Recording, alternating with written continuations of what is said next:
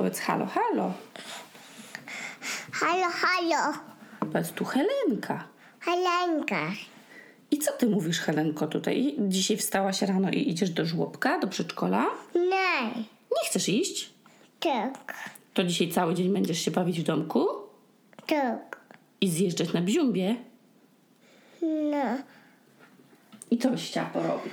Zuma tak. Ziumba, tak, okej. Zuma to za tak. A jakie jest twoje ulubione zwierzątko, jak teraz masz dwa lata? Lew? Tak. Słuchajcie, to była mała próba, czy jeśli znowu stracę głos yy, i znowu zachoruję, to czy moja córka może mnie zastąpić. Mm, możecie odpowiedzieć sobie na to pytanie sami. Helena już właśnie teraz mówi, że nagrywa podcast. To jest jej ulubione, że jak mama jest w pracy, to nagrywa podcast. To jest jej ulubiona forma spędzania wolnego czasu e, poza malowaniem, więc to była taka mała próba. A y, ja przychodzę dzisiaj do Was po tym y, ozdrowieniu tygodniowym, które trwał tydzień. Jeszcze co jakiś czas będę robiła sobie przerwy i na kaszel i picie wody. Ale mam nadzieję, że um, ucieszy Was druga część odcinka e, tego fantastycznego e, od, cyklu, bo w ogóle bardzo mnie ucieszyło, tak, wiecie, takie ciepłe przyjęcie pierwszego odcinka. E, odpowiadam dlaczego. I nadsyłaliście mi mnóstwo swoich screenów i pytań, i nawet dwa z tych screenów e, trafiły do odcinka numer dwa dzisiejszego.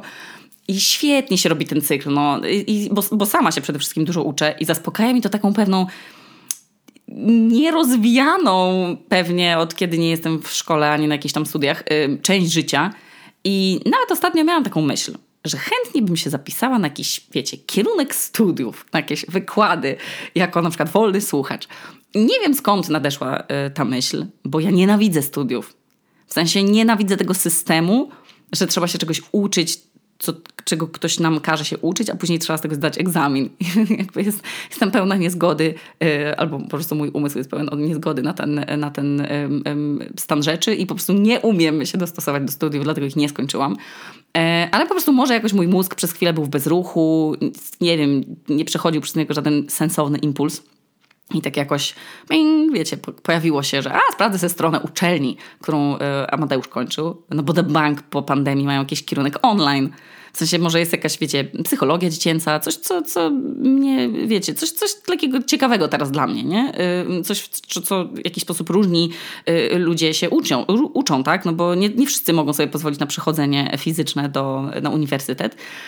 No i słuchajcie, zaskoczę was przeszła mi ta faza, jak przeczytałam słowo egzaminy, no bo sobie przypomniałam, że przecież y, ja nie potrzebuję studiów. W sensie, jeżeli chcę się rozwijać, to mogę czytać książki, mi to wystarczy, albo sobie jakieś webinary organizować. Mm, I to tak jak z tym koncertem dla dzieci, na którym ostatnio byliśmy z Helenką.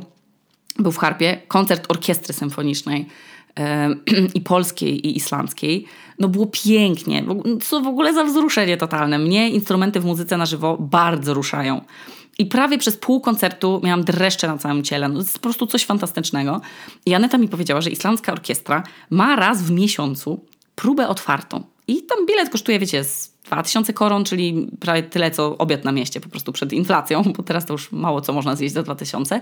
I jak zobaczyłam, że teraz jest w, w niedaleki czwartek, no to od razu kupiłam i bilety dla mnie i dla Madeusza i, i że się, wiecie, że się pięknie ubierzemy i tam pójdziemy na randkę, nie? O 10. Helena w żłobku, więc my sobie pójdziemy na randkę. Yy, I no co, no, myślałam, że będzie pewnie cała sala emerytów i my. Ale nie mogłam się doczekać, bo to była kolejna rzecz, która trochę rozwija w innym kierunku niż wiecie, chodzenie po podłodze i udawanie psa, co też uważam za ważną umiejętność i doszykuje się w tym jakichś większych znaczeń i, i mega rozwoju y, osobistego. Ale, ale wiecie o co chodzi. I większość czasu jednak czytam Myszonka i, i Niuniusia, więc, więc wyjście na koncert orkiestry brzmiał bardzo, to brzmiało dla mnie bardzo kusząco. I było mega super, w sensie po prostu big wow, nie wiem co powiedzieć. Tak jak zazwyczaj mam zawsze dużo do powiedzenia, tak e, w, jeśli chodzi o ten koncert, e, w sensie te próby orkiestry, ale też w ogóle inne e, wydarzenia w harpie, w których ostatnio brałam udział, bo byłam też na balecie, gdzie nigdy bym się w ogóle nie spodziewała o takie zainteresowanie żywymi instrumentami. Także w moim, słuchajcie, chyba tak jak gdzieś tam kiedyś czytałam, no, czy na jakimś memie, czy na jakimś demotywatorze, wieki temu, bo już nie wiem, czy ktoś teraz czyta demotywatory, że tam co ileś lat w ciele człowieka zmieniają się wszystkie komórki i wiecie, w ogóle się wszystko zmienia, więc może nie wiem, może ja się teraz jakimś, yy, w jakiegoś melomana zamieniam i będę po prostu, wiecie, chodzić na, cały czas na, yy, na koncerty orkiestry symfonicznej. Yy, życzcie mi, żeby były częstsze niż tylko tak jak są teraz w Reykjaviku. No w każdym razie te moje zainteresowania, bardzo się cieszę, że ten cykl um, odpowiadam, dlaczego istnieje, ponieważ cały czas się rozwijam i cały czas do, doszukuję się jakichś nowych, um, wiecie, definicji. Um, zagłębiam się w internet, nie tylko ten memiasty i głupi um, YouTube'owy, tylko właśnie czytam sobie jakieś sensowne rzeczy e, w Google. Także mam nadzieję, że Was zaskoczą te pytania. I ten cykl w ogóle, czyli odpowiadam dlaczego, jeszcze wiecie, wracając do genezy tego pomysłu, no to wyszukując w Google pytania, które pokazuje mi Google po wpisaniu słowa dlaczego, jest bardzo rozwijający dla mnie, bo się oboje, znaczy oboje, wszyscy się dowiadujemy e, ciekawe rzeczy, i ja, i wy co jest serio spoko. E, I na bank wpadną, tam też pytania, może się pojawią jakieś pytania, o których wy już wiecie i znacie na nie odpowiedzi. Bo na przykład te pytania pochodzą od jakichś licealistów przed maturą, a to jesteście akurat wy. No ale dla mnie na przykład niektóre są zupełną nowością. Tak jak na przykład pierwsze pytanie dzisiejszego odcinka, które nastąpi po moim odchrząknięciu poza mikrofonem oraz napiciu się wody. Dlaczego mówi się plecy, a nie plec? Kochani, Przede wszystkim słowa uznania dla osoby, która szukała takich informacji w Google, bo mnie też to zawsze ciekawiło, no bo faktycznie plecy mamy jedne, a mówi się o nich jakby były w liczbie mnogiej i taka sytuacja nie zachodzi w żadnym innym przypadku. No a tak myślę sobie, że nawet wręcz jest odwrotnie, bo na przykład dupa jest jedna, a składa się przecież z dwóch pośladków i rozdziela się ją na lewy i prawy pośladek, które razem tworzą dupę albo pupę, zależy do kogo mówimy. A na przykład w przypadku pleców no to one też są przecież niejednorodne, na, tak, no maksa, nie? No bo są bardzo duże i duże i są nazywane plecami, a nie jednym plecem.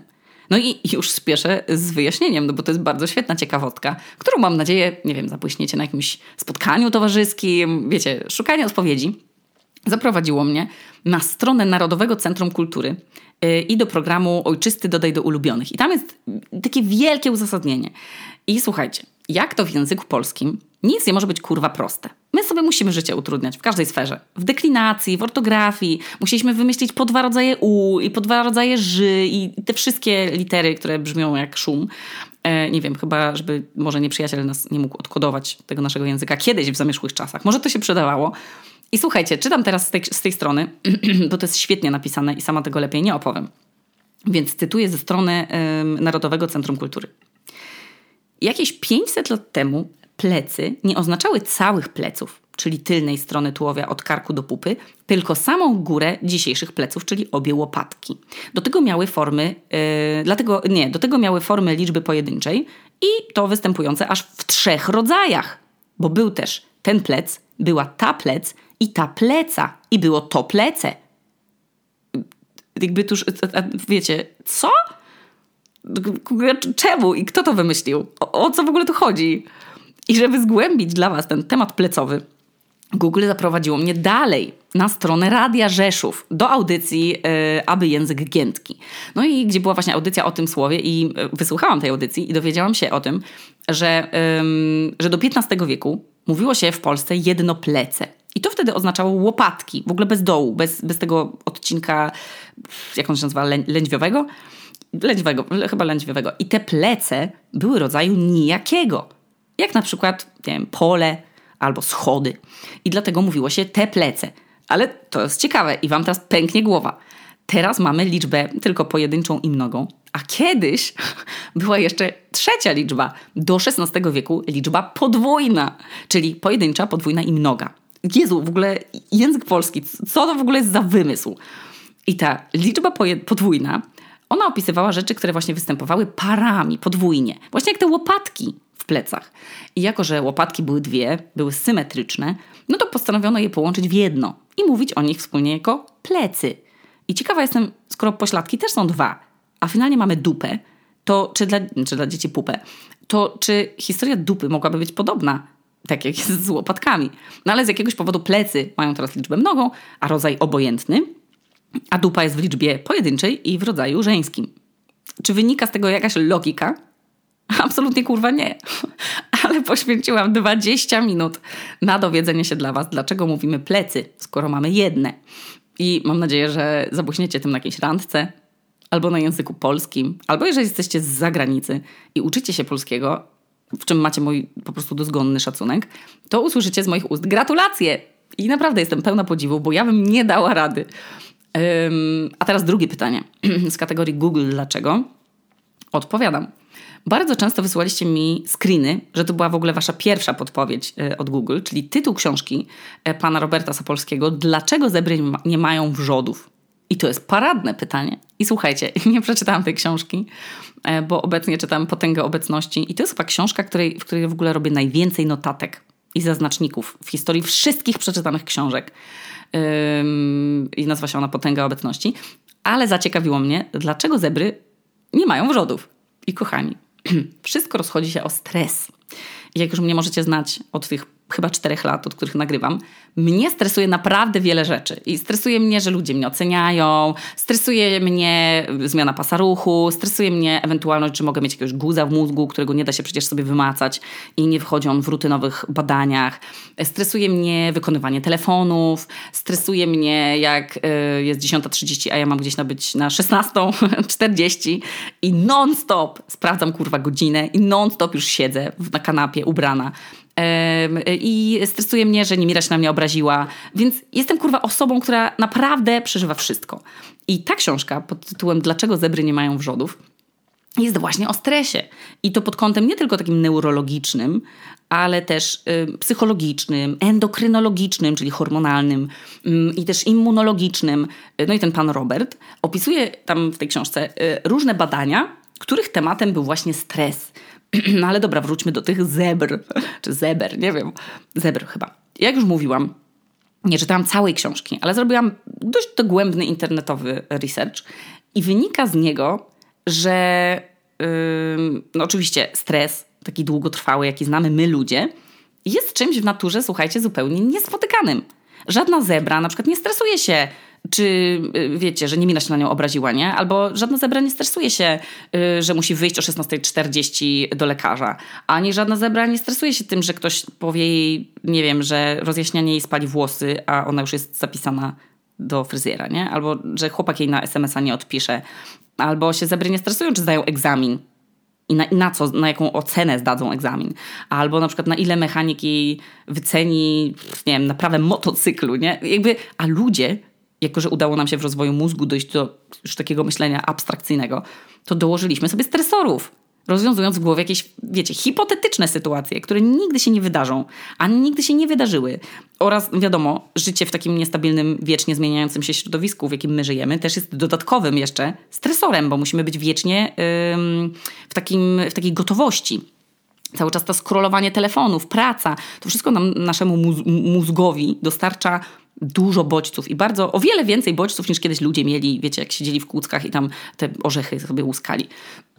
I ludzki organizm nieustannie odczuwa jakiś poziom stresu. I nawet, wiecie, stres komórkowy, o jakim się mówi, jak na przykład zaczyna nam być zimno, bo to też uruchamia szereg reakcji. Od receptorów w skórze, wiecie, aż po jakieś tam neuronalne różne zmiany, po wydzielanie się hormonów. No jest to w ogóle bardzo ciekawe, ale ja się na tym nie znam, więc nie będę o tym opowiadać.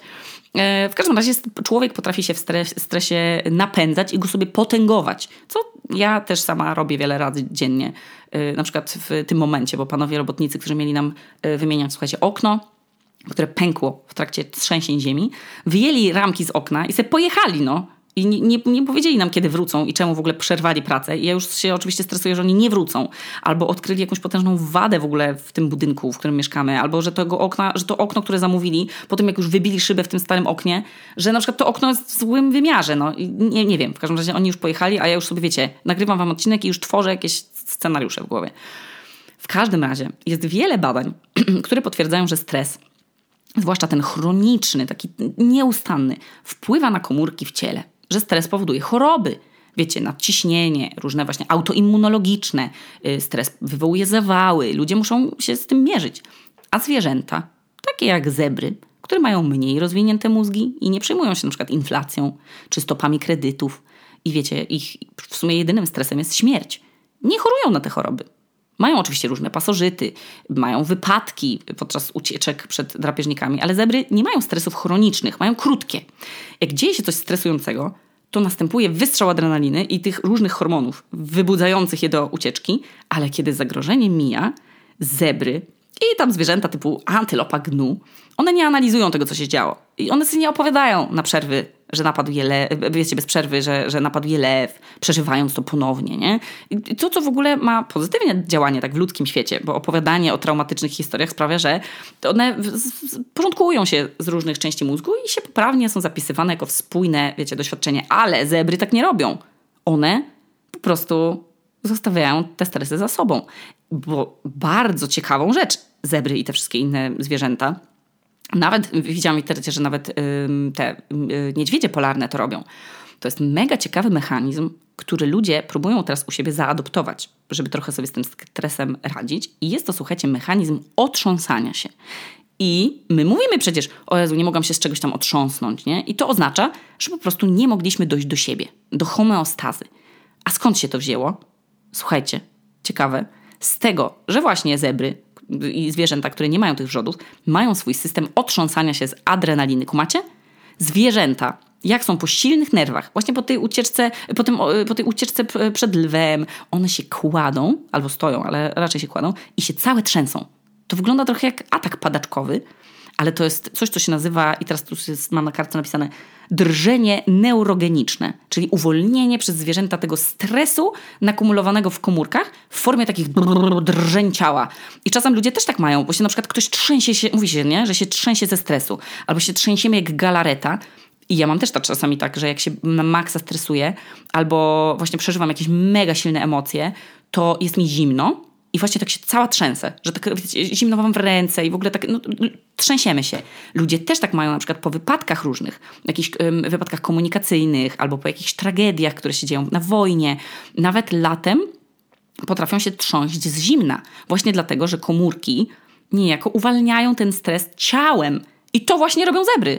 I nie tylko zebry, w ogóle zwierzęta dzięki czemu nie kumulują tego stresu tak jak my w komórkach chronicznie albo spinając się w mięśniach, wiecie, tylko one się tego tak trzęsą się i, i wytrząsają ten, tę adrenalinę z tych, z tych swoich mięśni i nie chorują na te choroby wynikające z, z przewlekłego stresu. I to otrząsanie się to jest w ogóle mega gigantyczny temat. Ja spędziłam chyba cały dzień czytając o tym otrząsaniu się e, i kupiłam sobie tą, e, tę książkę i mam nadzieję, że jakoś przed świętami jeszcze zacznę ją czytać i może wam ją jakoś w przyszłości jeszcze głębiej o niej, bardziej wam o niej opowiem, bo to jest mega ciekawe, bo to otrząsanie się to jest jedna z metod terapii traumy, którą się na przykład stosuje u, u osób doświadczających tego stresu pourazowego po wojnie albo po wypadkach komunikacyjnych. Bardzo to jest ciekawe podejście i długo sobie o tym czytałam i chyba przeczytam też tę książkę. Także dlatego zebry nie mają wrzodów, bo ich stres jest, słuchajcie, krótkotrwały i za każdym razem zostaje przerobiony, jakby zamknięty, wyrzucony z ciała. Po prostu się otrząsają ciałem i nara, no tam idą sobie, wiecie, jeść trawę dalej, nie? A teraz czas na otrząknięcie dla mnie. I kolejne pytanie z naszej maszyny. Google dlaczego? Wyskoczyło mi. dlaczego strona Castorama nie działa? I słuchajcie, sprawdziłam. Działała. Także przejdźmy dalej. Pytanie. Dlaczego miód fermentuje? I to jest bardzo ciekawe. Zdziwiło mnie to pytanie, bo przecież miód z założenia, zawsze tak się mówi, że jest antybakteryjny, przeciwgrzybiczy, wiecie, nie da się go spleśnieć czy zgnić, z założenia oczywiście. I bardzo mnie zaciekawiło fermentowanie miodu. Mm, nie wiem, czy wiecie, ale miód jest tak niesamowitą substancją, że naukowcy nawet wykopują miód z różnych archeologicznych, wiecie, w, w kopaliskach różnych. Znaleziono nawet miód sprzed 5000 y, lat. Nie, nawet więcej, 5500 lat. O, kumacie to? To jest niesamowite i serio, ten miód był w nienaruszonym stanie. Był oczywiście skrystalizowany, skostniały, e, ale jak go wsadzono do wody, żeby go się rozkrystalizował i można było, było, to można było go zjeść. I nie wiem w zasadzie, czy ktoś dostał taką zgodę, żeby go spróbować, ale wyobrażacie to sobie? Miód sprzed 5,5 tysiąca lat?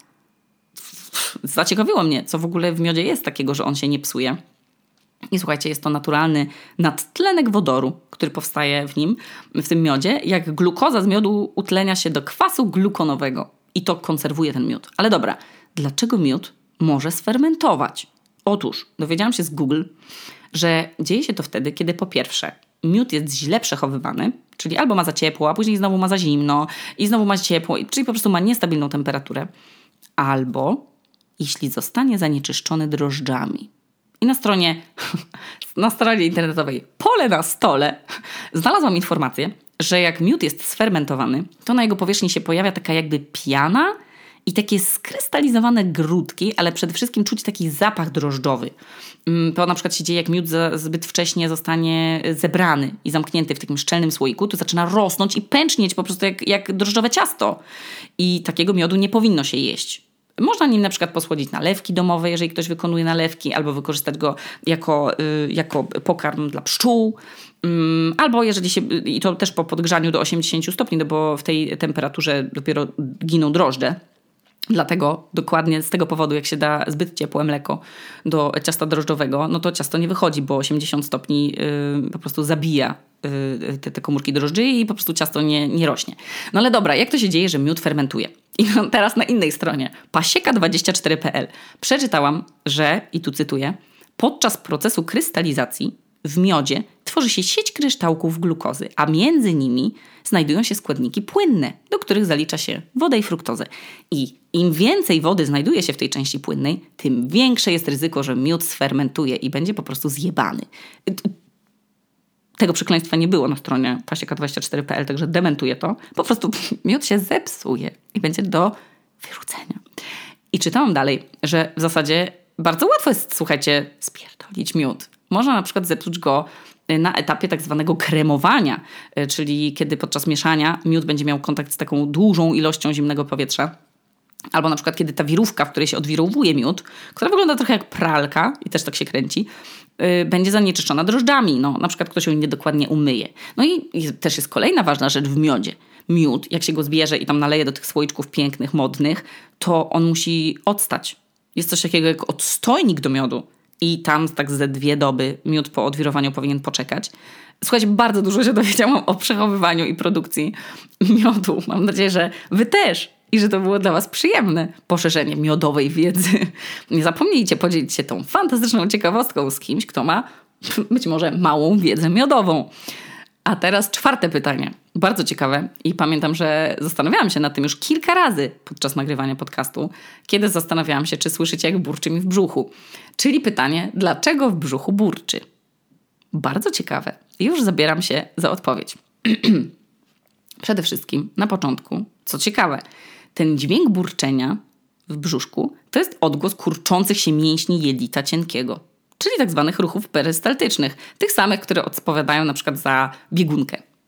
I to też oznacza, w sensie te ruchy perystaltyczne, i to też oznacza, w sensie ten ruch jelit, nie? Jest po to, aby po pierwsze mogła się przemieszczać treść pokarmowa, no to to jest jakby basic, ale też po to, żeby zasygnalizować naszemu organizmowi, że proces trawienia tego, co w nim było, się skończył, a nasz brzuszek się po prostu opróżnił. I prawie jak Helenka może w nim wołać echo I, i że proszę po prostu dostarczyć sobie coś do trawienia. I jak żołądek jest za pusty, jest długo pusty, to zaczyna drażnić ścianki śluzówki tego swojego, tych, tych, tych swoich no, mięśniówki żołądka kwasem. Znaczy nie wiem, czy to dochodzi do mięśniówki. Absolutnie nie. Pierdolę teraz. Przecież najpierw jest śluzówka. Na niej są te wszystkie y, receptory. No. Więc wtedy organizm y, daje nam znać, że żołądek zaczyna trawić sam siebie. Jest to okropne uczucie i mam nadzieję, że nikt z Was nie ma doświadczenia czucia takiego głodu.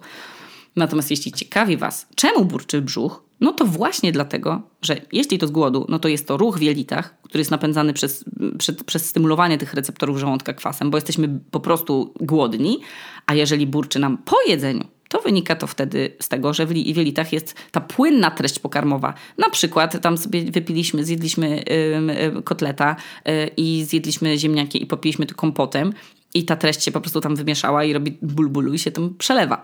Ale oczywiście jest też tak, że takie burczenie w brzuchu notoryczne to może być oznaka różnych chorób. Oczywiście. Nie będę was wysyłać do internetowego lekarza Google, bo to powinno być jakoś zabezpieczone w ogóle przed stresowaniem nas. Ostatnio jak mi się w ogóle zrobił jęczmień na oku, to jak googlowałam, co to może być, to oczywiście przeczytałam, że to jest jakiś, wiecie, co to może być za guzek w oku. To ja oczywiście przeczytałam 100 przerażających diagnoz i, i obiecałam sobie, że już nigdy nie będę nic wyszukiwać w internecie. E, to samo ze skutkami ubocznymi leków. Po prostu nie róbcie sobie tego. Burczenie w brzuchu jest normalne i co pamiętam z pierwszych randek, jak się ogląda brzuch, yy, boże, jak się ogląda brzuch, Mm, Nie musicie oglądać niczego brzucha. Jak się ogląda film na randce, no wiecie, tam romantyczny wieczór, a nam burczy w brzuchu, to pamiętam to uczucie, jakby było wstydliwe. Nie wiem czemu, bo to jest przecież zwykła... Nie, pan- nie panujemy nad tym, nie? I któryś, nie pamiętam który z moich chłopaków nazywał to żabami. że, że to żaba. Jak, jak słyszałam o niego brzuchu, to mówił, o, żaba. Więc słodkie. Ale nie, kochani, to tylko ruchy perystaltyczne. Wcale nie tak romantyczne. No dobra, teraz pytanie ciekawe, ale chyba znowu przerwa na odchrząknięcie i picie wody. Dobrze, odkrz- odchrząknęłam sobie. Ostatnio mieliśmy filozoficzne e, pytanie, e, czyli dlaczego wakacje nie mogą trwać wiecznie? I mam dla Was kolejne pytanie, które jest równie dziwne. I znów jest to tytuł książki Dlaczego mężczyźni kochają zołzy? I od razu mówię, że to ponownie jest książka, której nie czytałam, a o której oczywiście wiem, no bo ma bardzo nośny tytuł i bardzo popularny.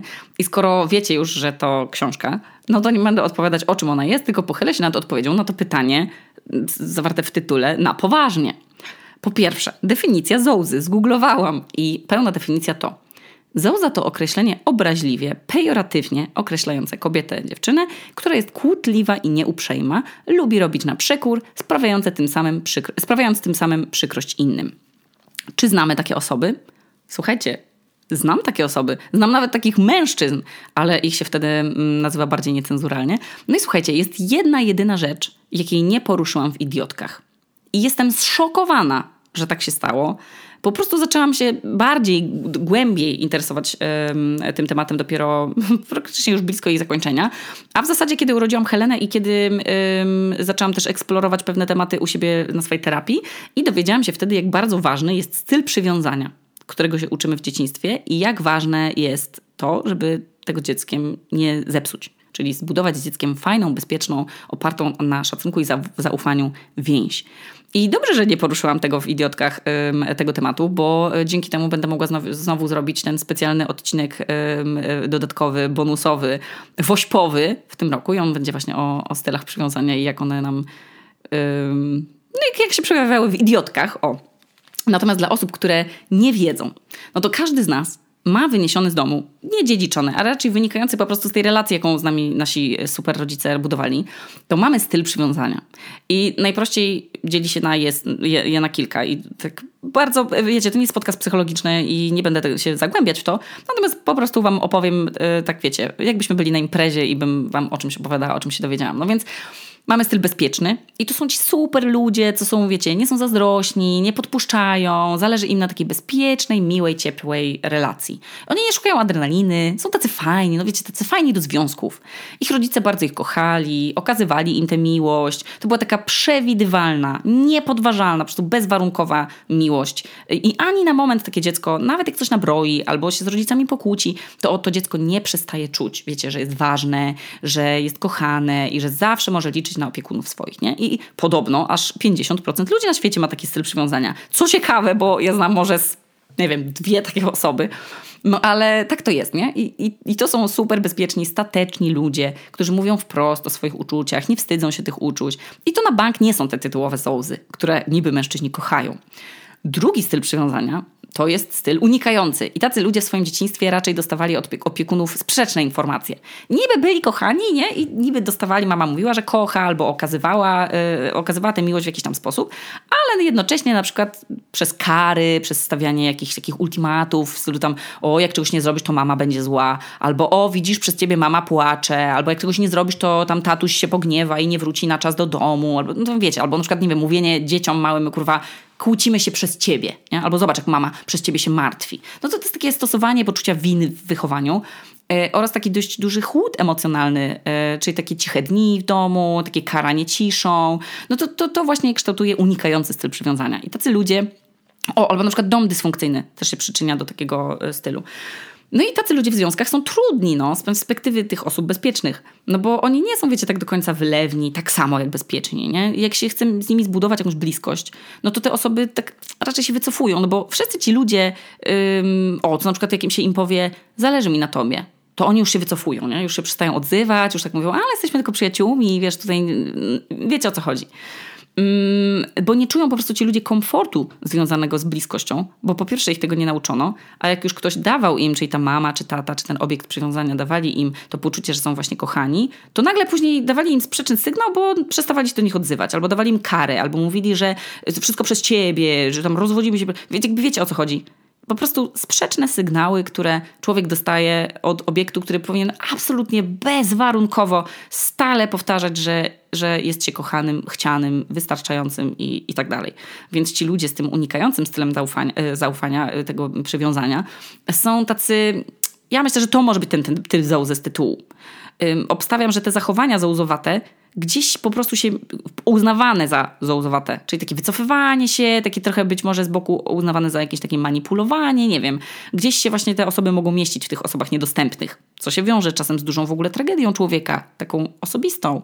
No bo mimo szczerej chęci zbudowania relacji i bliskiego związku są pewne takie no, mechanizmy obronne, które jako dzieci już sobie wykształcamy i, i człowiek się broni po prostu przed zranieniem. Yy, I te właśnie osoby yy, unikające stosują te mechanizmy, żeby sobie nie pozwolić na bliskość.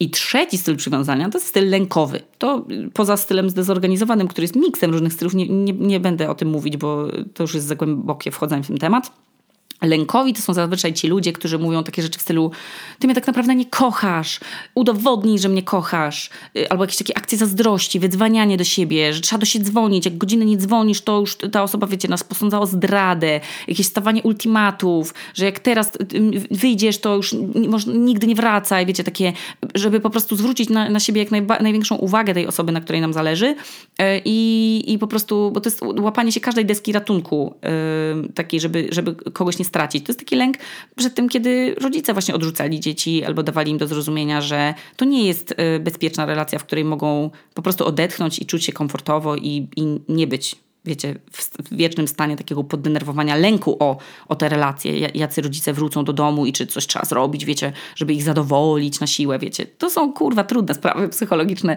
Odsyłam do innych podcastów psychologicznych, do Joanny Gutral, do Marty Niedźwieckiej, do,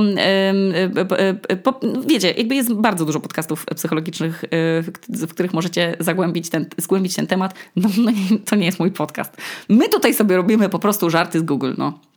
W każdym razie, jeżeli y, byśmy brali pod uwagę, analizując ten debilny tytuł książki, y, właśnie bralibyśmy te style przywiązania pod uwagę, no to moglibyśmy dojść do wniosku, że właśnie ten styl unikający jest tym stylem, który mógłby być zołzowaty. Ale wróćmy do tego pytania. Dlaczego mężczyźni kochają zołzy, czyli niby te unikające osoby, które tak, nie wiem, grają na ich emocjach, czyli przyciągają do siebie, a później mówią, nie, jednak nie jestem gotowy. Jakby mi ktoś zadał takie pytanie prywatnie, dlaczego mężczyźni kochają zołzy, no to bym na niego spojrzała z taką miną, wiecie, że jesteśmy już prawie w 2023 roku, a nie w 2002 i nie czytamy Kosmopolitan. Kto w ogóle zadaje takie pytania? No ale jesteśmy jeszcze w 2022 i poważnie podchodzę do wszystkich pytań z Google i odpowiadam, że nie da się z powagą podejść do tego pytania jak robiąc research w internecie, trafiłam na to, co jest w ogóle napisane w tej książce, czyli na przykład, że poznaj 100 zasad atrakcyjności i pada tam zdanie, mężczyźni nie reagują na słowa, reagują na brak kontaktu. Kurwa, co? Bez kitu, ja nie wiem, jak poważnie traktować poradę, która jest o agresji, bo ignorowanie i ucinanie kontaktu to jest agresja po prostu. Więc nie wiem, czy mężczyźni kochają zołzy. Nienawidzę takiego generalizowania, bo to jest jak powiedzenie łobuz kocha bardziej. Wiecie, to jest nie, no faceci nie muszą już być łobuzami y, w 2022 roku, ani udawać nie wiadomo kogo. Mm, a jak słyszę o tym, że kobieta ma zwodzić typa i nie być zbyt dostępna albo zbyt radosna, jak go widzi, no to wiecie, słabo mi, no. W opisie tej książki też jest jakoś napisane, że dla facetów nie są atrakcyjne skromne kobiety. Weźcie, kurwa. Powinna jakaś errata w ogóle do tego powstać. Jest, to już jest nieaktualna książka. Już nie powielajmy takich debilizmów jakaś, nie wiem, niech powstanie jakaś współczesna wersja tej książki, jeśli w ogóle nadal ona ma, wiecie, być w sprzedaży. I wiecie, jak ktoś ma z domu wyniesiony pozabezpieczny styl przywiązania, czyli wszystkie te inne, no, to będzie lubił adrenalinę w związku i różne niemiłe sytuacje i jakieś takie gierki, i to jest niezależne od płci, no i takie zołzy, czyli po prostu osoby o tym unikającym albo odpychającym stylu więzi, no to, to mogą być kuszące wtedy w poszukiwaniu takiej adrenaliny, no ale na Boga, no style więzi są do zmiany. Jeśli ktoś chce nad sobą pracować oczywiście, to jest fajne, bo można sobie się wyprowadzić na prostą, ale jak ktoś pod słowami Zouza umieścił opis, że to pewna siebie, stawiająca siebie na pierwszym miejscu kobieta, to ja bym po prostu chciała, żeby ten ktoś zmienił tytuł tej książki i żeby mi nie wyskakiwała jako pierwsza po wpisaniu dlaczego w Google, bo mi to psuje po prostu całą serię. No i dobra, ostatnie pytanie po tej frustracji zouzowej. Napiję się wody. Może osoby, które lubią taką intymność i jakbyśmy byli razem na herbacie, posłuchają. Hmm, pyszna woda. Boże, islandzka zimna woda. Mm. I teraz bardzo ciekawe pytanie. I to jest naprawdę serio ciekawe pytanie. I ja, jak dostałam to pytanie z czegoś screena, to pomyślałam, hmm, to jest bardzo ciekawe pytanie. Dlaczego samoloty nie latają nad Tybetem? I zastanowiłam się, czy mogłam tak z głowy odpowiedzieć, gdybym była w szkole i, i nauczycielka zadałaby takie pytanie, i czy by to miało sens. No więc wiem, że Tybet jest górzysty, mm, no ale chyba góry nie są, wiecie, przeciwwskazaniem do latania nad nimi, bo istnieją mapy gór, więc wiadomo by było, w jaki sposób pokierować, jaka powinna być trajektoria lotu, żeby nie walnąć w te góry. Jednocześnie kumam, że samoloty są bardzo. Mm, jakby zależne od pogody, więc tam może coś być o tej pogodzie może. I, I takie były moje przypuszczenia. To sobie zanotowałam na kartce, że to są moje hipotezy i gdybym chciała się zgłosić na lekcji, to właśnie to bym powiedziała. Ale nie wzięłam pod uwagę dwóch rzeczy. Po pierwsze, czytając artykuł na stronie pasażer.com, dowiedziałam się, że jest coś takiego jak procedury opadania. I to jest ta ciekawostka na dziś. Czyli taka wysokość, na którą powinien zejść samolot, kiedy dzieje się jakaś awaria nastąpiła, żeby móc lecieć bez silnika włączonego. I zazwyczaj to wynosi 6000 metrów nad poziomem morza. A to jest mniej niż mają szczyty Himalajów, bo one mają szczyty po ponad 8000 metrów. No więc tu po prostu tu wchodzą te kwestie bezpieczeństwa, że gdyby hipotetycznie coś się stało silnikowi samolotu, mimo że chyba samoloty mają więcej niż jeden silnik, ale nie wiem, ale gdyby samolot musiał lecieć na tym obniżonym pułapie w, związa, związanej z, tym, z tą procedurą opadania, no to by się rozbił. Drugi powód, dlaczego samoloty nie latają nad Tybetem, jest taki, że wynika z tlenu. Ponieważ ten zapas y, w tych, wiecie, takich maseczek, co nam wypadają, jak, jak ciśnienie w kabinie spada, to wystarcza na jakieś tam 10-20 minut lotu. I są oczywiście samoloty, które mają dodatkowe jakieś tam zgromadzone rezerwy, ale no, takie typowe samoloty tylko na tyle. A Tybet jest olbrzymi. Ja myślałam, że, że tu, w sensie nie miałam świadomości, jak spojrzałam na mapę, bo nigdy nie byłam dobra w mapy i w, i w pamiętanie na przykład flag i pamiętanie, co jest stolicą jakiegoś kraju. To jest moja pięta achillesowa i jestem w tym naprawdę zła. I, i to był też mój duży bardzo kompleks, więc może sobie ściągnę jakąś aplikację do nauki i się nauczę. W każdym razie myślałam, że Tybet jest mniejszy dużo, a on jest pięć razy większy od całej Francji. I na bank nie dałoby się dolecieć gdzieś w bezpieczne miejsce, wiecie, wylądować w dwie godziny, czyli w ten czas, nawet w dwie godziny, a nie? A ten czas, kiedy mamy ten tlen, to jest 10-20 minut, więc nie byłoby gdzie wylądować. Bez tlenu to tak sobie, więc no, oczywiście bez dobrego sygnału radiowego też się średnio lata, a w górach sygnał radiowy no, nie jest zbyt, ym, nie jest taki niezawodny, ale najciekawszy jest kolejny powód, czyli turbulencje czystego nieba. Wiecie co to jest? Turbulencja czystego nieba, znowu idąc za e, stroją, e, stroną e, pasażer.pl, to, jest, to, to, są takie chaotyczne ruchy powietrza, to mam napisane, które występują na bezchmurnym niebie i nie da się ich tak łatwo przewidzieć, jak takie turbulencji związanych z jakąś wietrzną pogodą, albo z dużym zachmurzeniem, czy z burzą na przykład, czy jakimiś frontami, nie? które się spierają ze sobą.